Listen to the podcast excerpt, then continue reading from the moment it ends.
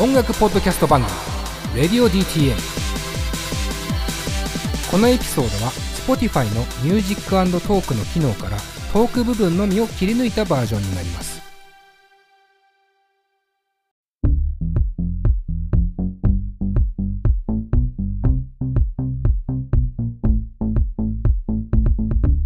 はい、どうも、 Radio DTM 佐藤直です、えー、今回が4月の第2回目ということで、収録は3月末に行っております。それを1ヶ月4回に分けて配信しようという形の2回目になります。いつも通り一応メンバー紹介から、金子さん、ディレクター。金子です。はい、どうも。そしてスタッフ、まんちゅう。まんちゅうです。よろしくお願いします。はい、そしてスタッフの岩橋くんです。はい、岩橋です。はい、岩橋くんは、えー、台所にいますが、少しアングルが変わっていますね。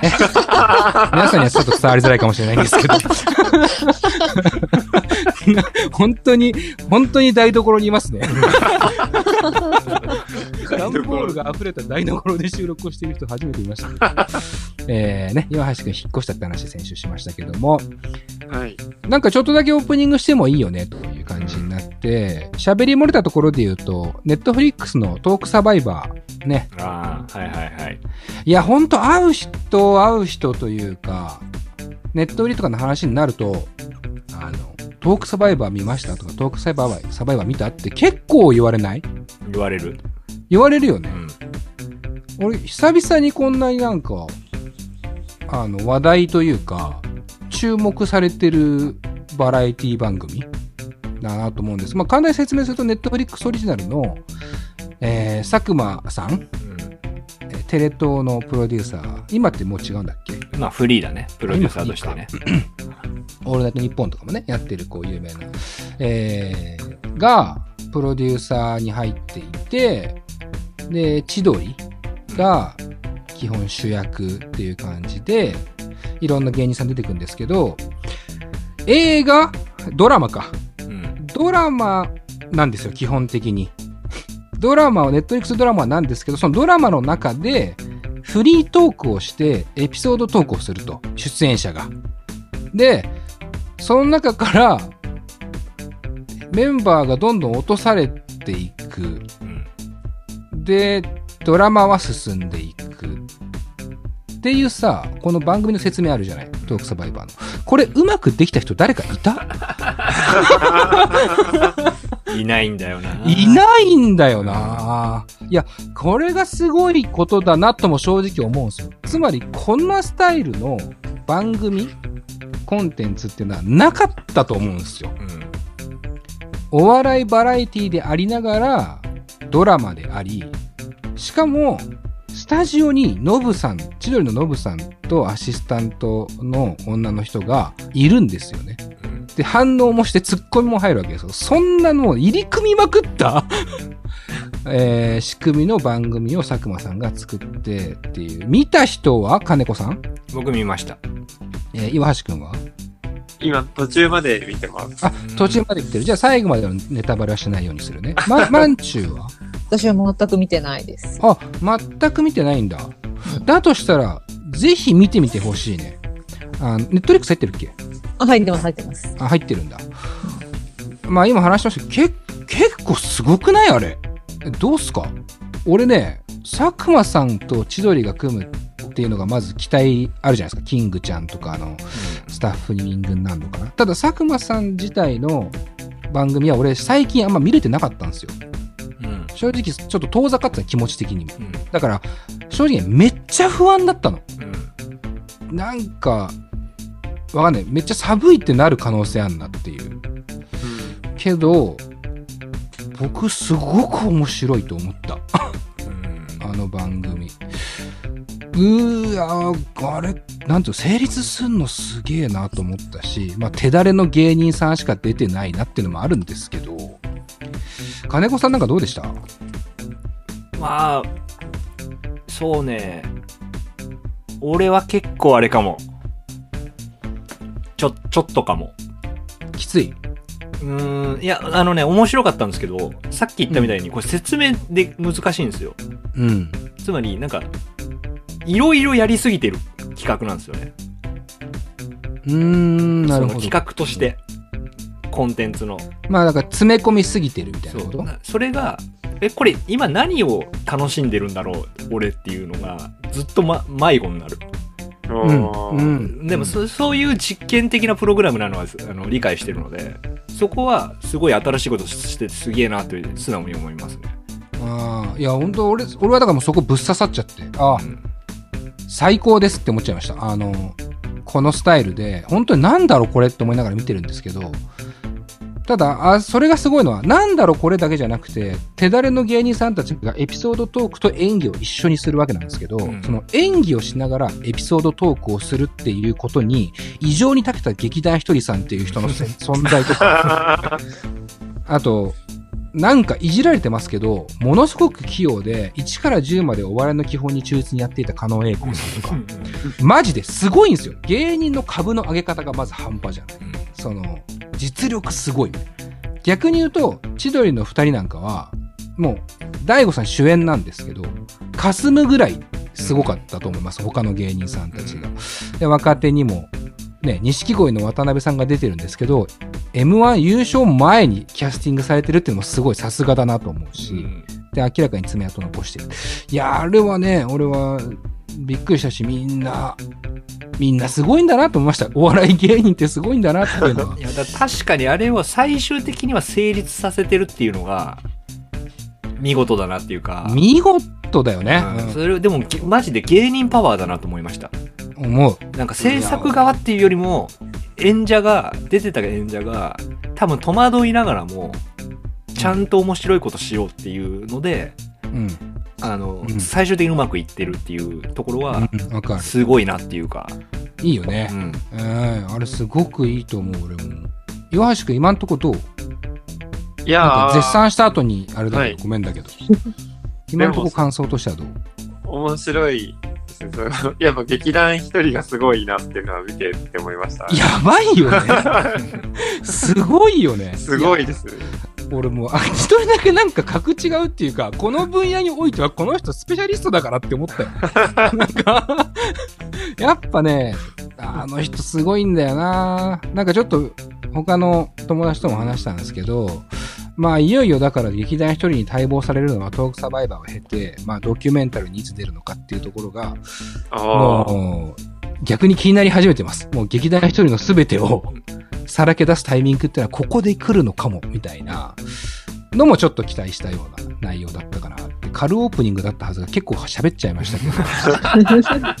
まあでもトークサバイバー、まあ言ってもおすすめですよね、金子さんもね。いや、あの、見れる環境がある人だったら、あの、うん、見てみた方がいいと思います。あの、完全なる新しい試みなんで。うん、その結果、もしかするとハマんないかもしれないけど。そうね。うん。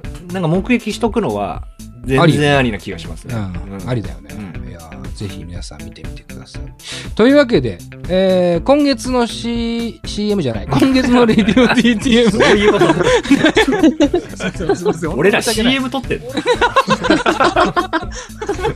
?1 ヶ月？丸々？4週にわたり。すみません、失礼しました。えー、今月のレディオ DTM は Twitter コミュニティをハックだと題してね、収録を行っています。えー、まだまだ、えー、内容もね、謎に満ちていると思いますが、その前にナウな選曲をお送りしたいなと思います。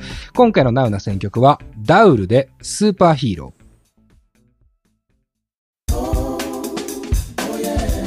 Hello、プレイリストメディア。 Radio DTM。というわけで、今回のナウな選曲はダウルでスーパーヒーローをお送りしました。ダウルといえば、というか、僕たち、木曜日結構スペースをやってるんですけども、ツイッターのスペースというね、生配信の音声みたいなのをやってるんですけども、そこでも、なんか話した記憶があるんですけど、このダウルっていう人間に関しては。えっ、ー、と、まあ、福岡出身の女性で、今もうめちゃくちゃ大人気のミュージシャンですけども、まあ、まだ若干18歳かな。うん、もう、とんでもない才能が現れてきたよねって感じで、ただこの音楽性とか、この若い、若くしての才能とか、この声の魅力とか、全編英語詞っていうところによって、まあある意味全世界的にみたいな、あの言われ方をめっちゃしていて、実際ワールドワイドにリスナーがいると思うんですけども、やっぱこういうのを聞いて、18のというこの年齢でこの音楽やってるのを聞くと、結構オルタナティブな印象あるじゃないですか。この音って。なんていうか、変に今っぽすぎないというか、ちゃんと今にブラッシュアップしてるけど、根底にやっぱりね、ロックがいる気がしちゃうんですよね、ダウルを聞いていても。まあ、比較されている人たちはロックアーティストももちろんですけど、ちょっとこう、レディー・ガガとかもね、なんか引きに出されたの見たことありますけど、ビリー・アイリッシュとか。そういう Z 世代の代弁者的な、あの、レディー・ガガは Z 世代じゃないけど、あの、Z 世代の代弁者的な扱いもあるんですけど、やっぱ俺はこの奥にロックがいる感じっていうのが、あの、ずっとワクワクしてしまう、この日本の新しいアーティストたちを見ても。先週紹介したフードユーラブとは全く違う、あの、音楽ロックのベクトルではあるかもしれませんけども、その辺の時代性も含め、ダウルっていうこのアーティストは、あの、聴き続けたいなという、そのキャッチング力というかね、っていう感じでも注目しているアーティストですね。アルバムが出たばっかり、一応収録段階では。なので、ぜひ皆さんダウル、聞いてみてください。間違いなく、まあ今後、まあ一瞬で売れ切るでしょうね、とは思いますけども、人気という意味ではね。えー、今後も注目のアーティストでございます。はい。というわけで、ナウな選曲ダウルでスーパーヒーローをお送りしました。で、えー、今月のツイッターコミュニティをハックだという企画ですけども、進めていきましょうか。はい。はい。じゃあ、まず何からしたらいいの？っていう、っていう状態ですよ。えー、ちなみに、現行上はナウな選曲以降はもうエンディング曲ですよ。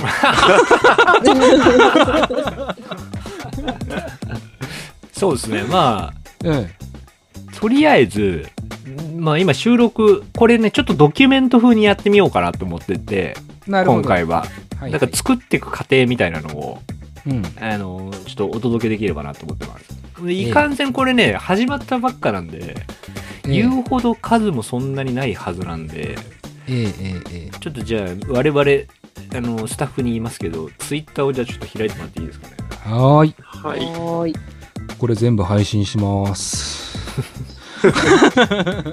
そうするとね、うん、ツイッター、今俺 iPhone のツイッター見てますけど、うん、下に、あの、固定のメニューがあると思うんですけど、はいはい。ホームと、えっ、ー、と、サーチ、うん、えー、の調べるやつね。はい。虫眼鏡ね。うん。のやつと、あの、ベル、通知、はい、通知と DM。はい。で並んでると思うんですけど、多分ここにコミュニティを追加しないといけないんですよ。なるほど。今はコミュニティのこの字も見えてませんからね。うん、ツイッター上では。はい、で、調べてる時の情報ですけど、何かしらコミュニティに入らないとこれ出てこないらしいんですよ、コミュニティの。なるほど。うん、だから、何でもいいから、なんか調べて入ってっていうところですね、まず。はい。えー、どうしたらコミュニティ、ん？それはどうやって調べたらいいんですか？いや、サーチから多分いけると思う。コミュニティスペースなんとかで多分出るんじゃないかな。あ、なるほど。普通にツイートを検索する形で、そうそう。で、なんかこういう。コミュニティって入れて、そう、こういうコミュニティ立ち上げましたみたいなの出てくると思うんで。ああ、なるほど。で、一回。俺は1個で、1個登録したら参加するみたいな感じで、コミュニティ参加したらおでお試しで。そしたらもう出てきたんで。なるほど。何でもいいと思います。えっとですね、今、ツイッタースペースコミュニティで僕は検索していますが、ああ、出てきました。うん。これですね。はいはいはい。あの、ほとんど出てこないですね、ただこれ。うん。ほぼがツイートです。コミュニティとツイッターっていう単語を使ったツイートばっか出てきちゃうんですけど、うん、ごくごくたまに、えー、今出てるのはアウターワイルズについて語ろうっていうのが出ていて、尖ってるのだ、コミュニティ表示っていうものがボタンとしてあります。うん、で、コミュニティを表示ってやりますね。そうすると、52メンバーとかメンバーの数とコミュニティのタイトル、ヘッダー画像、そしてコミュニティの説明が出てきます。うん、で、その横に参加するっていうボタンが今出てきてます。うん、ただ僕このアウターワイルズっていうものが何かすら分かっていません。なので、レディオディテーマアカウントで入ってしまうと、少し支障が出る可能性があるので、僕の個人が参加します。そうね、それがいいですね。参加する。はい。僕は今、アウターワイルズについて語ろうというコミュニティに入りました。うん。そしたら、多分非常に、非常に不安です。知らないからね、アウターワイルズそう、何、何かも知らないんで。うん、ごめんなさい、このコメント皆さん、荒らすつもりはないんで、ごめんご理解ください。で、えー、そしたら確かに、下にボタンが1個増えた。そう。で、このボタンを押すと、なるほど。参加してるコミュニティのタイムラインみたいな感じになるんですよ。出ますね。うん、皆さん、まんちゅう、岩手どうでしょうか？今進み具合。あ、出てます。出てます。今、岩手は何かにコミュニティに入ったりしてましたか？あのー、エレベーターファンクラブ。え、ちょっと待ってください。それはバンドか何かですか？いや、エレベーターの、あの、ボタンの話とかが、すごい 面白い。もう、トップで出てくるコミュニティがそれっていうのがやばそうですよね。いきなり、いきなり入るのがエレベーターファンクラブいいですね。ちょっと、もし、ヤッティ差し支えなければ入ってみてもらおうかな。うん。これ大会するのに許可がいるとかになると大問題なんですけど、そこも調べずに。大会はね、大丈夫だった。ああ、そうですか、うん。普通にできました、すぐ。えー、ちなみにこれ聞いてる皆さん、先週の回聞いてないと多分何のこっちゃわかんないと思うので、ぜひ前回は絶対聞いてください、パート1ってやつはね。はい、あのそこでコミュニティの説明は一応金子さんが調べてる部分はしてます。うん、一応改めて言うと、 mixi みたいな感じです。ツイッター版の mixi みたいな感じ。うんで、今、俺は Outer Wilds を語ろうっていうところに入りましたけど、これ、マンチューどうですか、今？私、私はですね、私は文章に救われたいお嬢様の会っていうのに入りました。文章に救われたいお嬢様の会。これね、人気なんですよ。3000とかいるかな、ね。ええー、お、なるほど。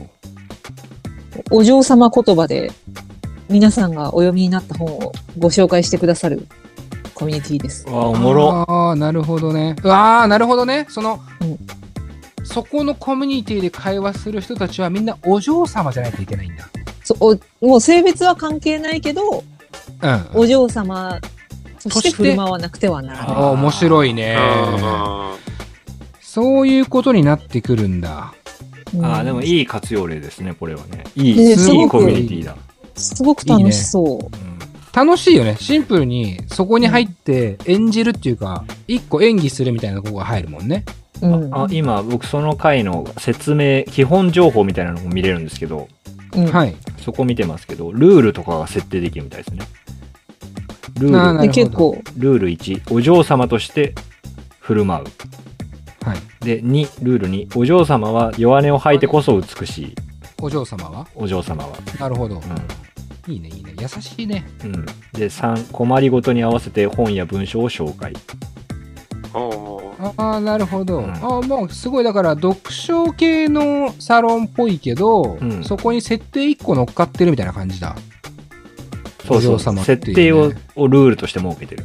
なるほど。今聞いてる方なんとなく分かったかもしれないですけど、コミュニティっていうのはこのツイッター上にいくつかできていると。で、それを検索するには、コミュニティスペースなんとかで検索する。普通のキーワード検索で。で、見つかったら表示して参加する。これによってまずコミュニティに参加できると。で、そのコミュニティの種類が今のところエレベーターファンクラブと、えー、アウターワイルズについて語ろうと、文章に救われたお嬢様。まあ、でもこの3つでなんとなく見えてくるよね。あ、なるほどなと。コミュニティってそういう風にタイトルをつけて、そういうキャラクターをつけて運営していくものなんだっていうのは、なんとなく分かった気がします。で、一つでも入ると、ツイッターのアプリ上で一番下のところにコミュニティタブというか、ボタンが増えます。で、それを押すと自分が入ってるコミュニティの会話だけがタイムラインに流れてくる画面に切り替わると。で、コミュニティいくつか入れば、そのコミュニティごとに選んで、そこで、えー、さっきのお嬢様じゃないけど、会話をしたりすることができるっていう状態までは来ましたね、今ね。だから、専用のタイムラインが生まれるみたいなことですね。そうですね。うんなので、これ、俺と、マンチュと岩橋と金子4人が同じグループに入った方がいろいろ見えそうじゃないですか。同じコミュニティに。うん。あああ、なるほど。なんかさ、共通する、エレベーターファンクラブ全員入っちゃう？そうしましょうか。これあれかな？なんか、ふざけてると思われちゃうかなまあ別にエレなんかエレベーター嫌いじゃないけどね。面白そうなんで入り面ました白そうではあるでも。なんか、んわかんないけど、結果抜けそうで怖いってのがありますけど。あ。ラジオとか、ポッドキャストとか、音楽みたいなキーワードであれば一番いいですけどね。すごいよ。エレベーターファンクラブ今見てますけど。はい。えっ、と、早速質問させてくださいと。うん。エレベーターのボタンはものすごい、えー回数をされていると思いますが、大体耐久年数や回数などはどれぐらいなのでしょうか？って。ものすごい専門的な、だし、な何が気になるんですか？やっぱファンクラブからすれば気になるんでしょうね、気になるんだろうね。で、そこに対して詳しい人が、あ、多分、その、作ってる会社の人からリプライがありましたね。ああ、なるほど。うん電機メーカーによって基準は異なるんですが、数百万回以上のえー試験をクリアしているボタンがほとんどです。うんなるほどう。んこういううんコミュニケーションが取れると。取れるってことだよね。うん。だからすごい効率的にもいいよね。うん。自分が気になることはそこに参加して、気になることとか分かんないことだったらそこにバンバン質問投げてくれれば、うん。それのファンたちが答えてくれるっていうところがある。うん。かなり、かなりいいですね。便利だし。なんか、だから番組とかに使うのは多分すごく合ってんじゃない？めちゃくちゃ合ってるよね。うん。ううんん、これ、ツイッターで番組やってるようなもんだよなっていうか、もはや。その文字上でさ、そうね。だから、僕、はい、いいですか？だから僕、ラジオ作ってるじゃないですか。あの、普段の仕事でも。うん、だから、なんか、例えばちゃんと公式が自分の番組うんのそのコミュニティ作っとくだけはありな気がしますね。うん、確かにね。うん。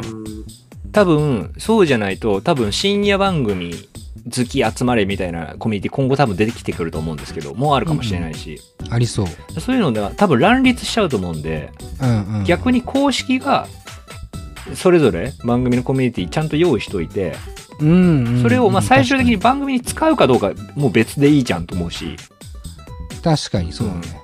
うんあれだね。公式、そうね。公式が作ることによって、丸々だけ集まるではなくって、もう本当に、うん。それに行きたい人がいる。ただ俺ちょっとそこで一個、まあなんていうのかな。煩わしさが出てくるなって思うのは、これ逆に増えすぎてもあんまり面白くなくないですか？コミュニティって。うん人が。ああ、参加メンメンバーが？そう。それってだって、例えば8000人メンバーがいたとしたら、うん。8000人自分がフォローしてる数のツイートがそのコミュニティに出てくるわけですよね。それってとんでもない量だと思うんですよ。うん。まあね。うん。それだと、変なし、自分のタイムラインよりもものすごいスピード感で、うん。あの、進んでいくことになるから、なんかこう、利便性とかって考えると、まあもしかしたら、なんとも言えないかもしれないですね。うん。だから、なんか、普段のツイッターで、あの、固定ツイートできるじゃないですか。うん、できるね。で、一番上に、自分のタイムライン上の一番上に来るみたいな、プロフィール画面の。うん。だから、こう、この作った人の固定ツイートみたいなの機能ができたらいいよね。あんのか知らないけど。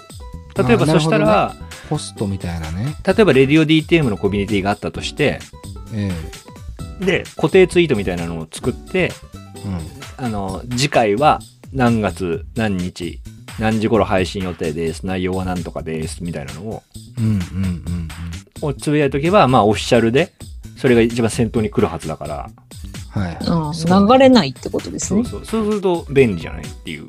うん、確かにそうね。うん情報をそうそう。公式も流れちゃうとちょっと、煩わしそうだけど。確かにそうですね。うん、ここまで話聞いてみて、どうですか？マンチュなんかは。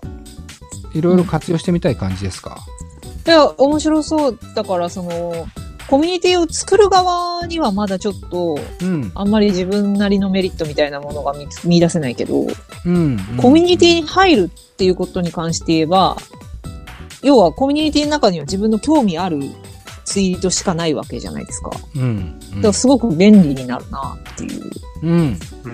感じはするそうですね。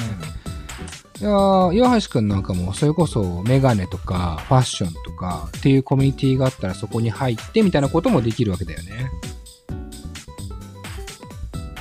なんで無視なのえ、ずっと無視されてる。岩橋くん、今ただ笑ってたけど今橋くんがすげえ怖いけど今、岩橋くんなんかメガネ屋で働き始めたから、はい。メガネコミュニティに入って、情報を得て、みたいなことにして、そこで、なんならお店の許可とかもらって、はいうちの店これ入荷しました、みたいなことをメガネファンに伝えられるってことだよね。ああ、うんすごいいいですね。いいよね。はい。めっちゃ効率的でいいと思います。うんはい。っていう話をしたらちょっと無視されただけです。電波が、電波が。で電波がね。大丈夫ですよ。ありがとうございます、なんか。電波って言い方が最高ですねえいじり、いじりどころを作ってくれて本当に嬉しいと思ってるから、俺は。うん、ありがとうございます。ということで、じゃあ分かりました。えーもろもろ概要は分かった。うんで、こっから先、要はですね、レディオ DTM でコミュニティを作ってみたいですよね、こうなってくると。はいなので、それをちょっと来週以降、やってことですよねそういうことですはい。実際に作ってみて、プラスで、じゃあそこを作った結果、俺ら配信情報だけ流してもしょうがないんで、何かそのコミュニティに入ってくれた人たちに対して何ができるか。うん。俺らだったらこういうことを、ある意味ファン限定で配信できるかもっていう内容をちょっと話し合いながら、一例二例喋っていきたいなっていう感じで考えています。ので、次週もお楽しみにという感じです。ということで、えーじゃあ今週もエンディングに1曲流してお別れしようかなと思います。じゃあ今週はエンディングは岩橋くん選曲お願いします。はい。えー、ストロングボイで、ハニーシングスです。はい。というわけで、今週は以上、また来週お会いしましょう。佐藤奈々でした。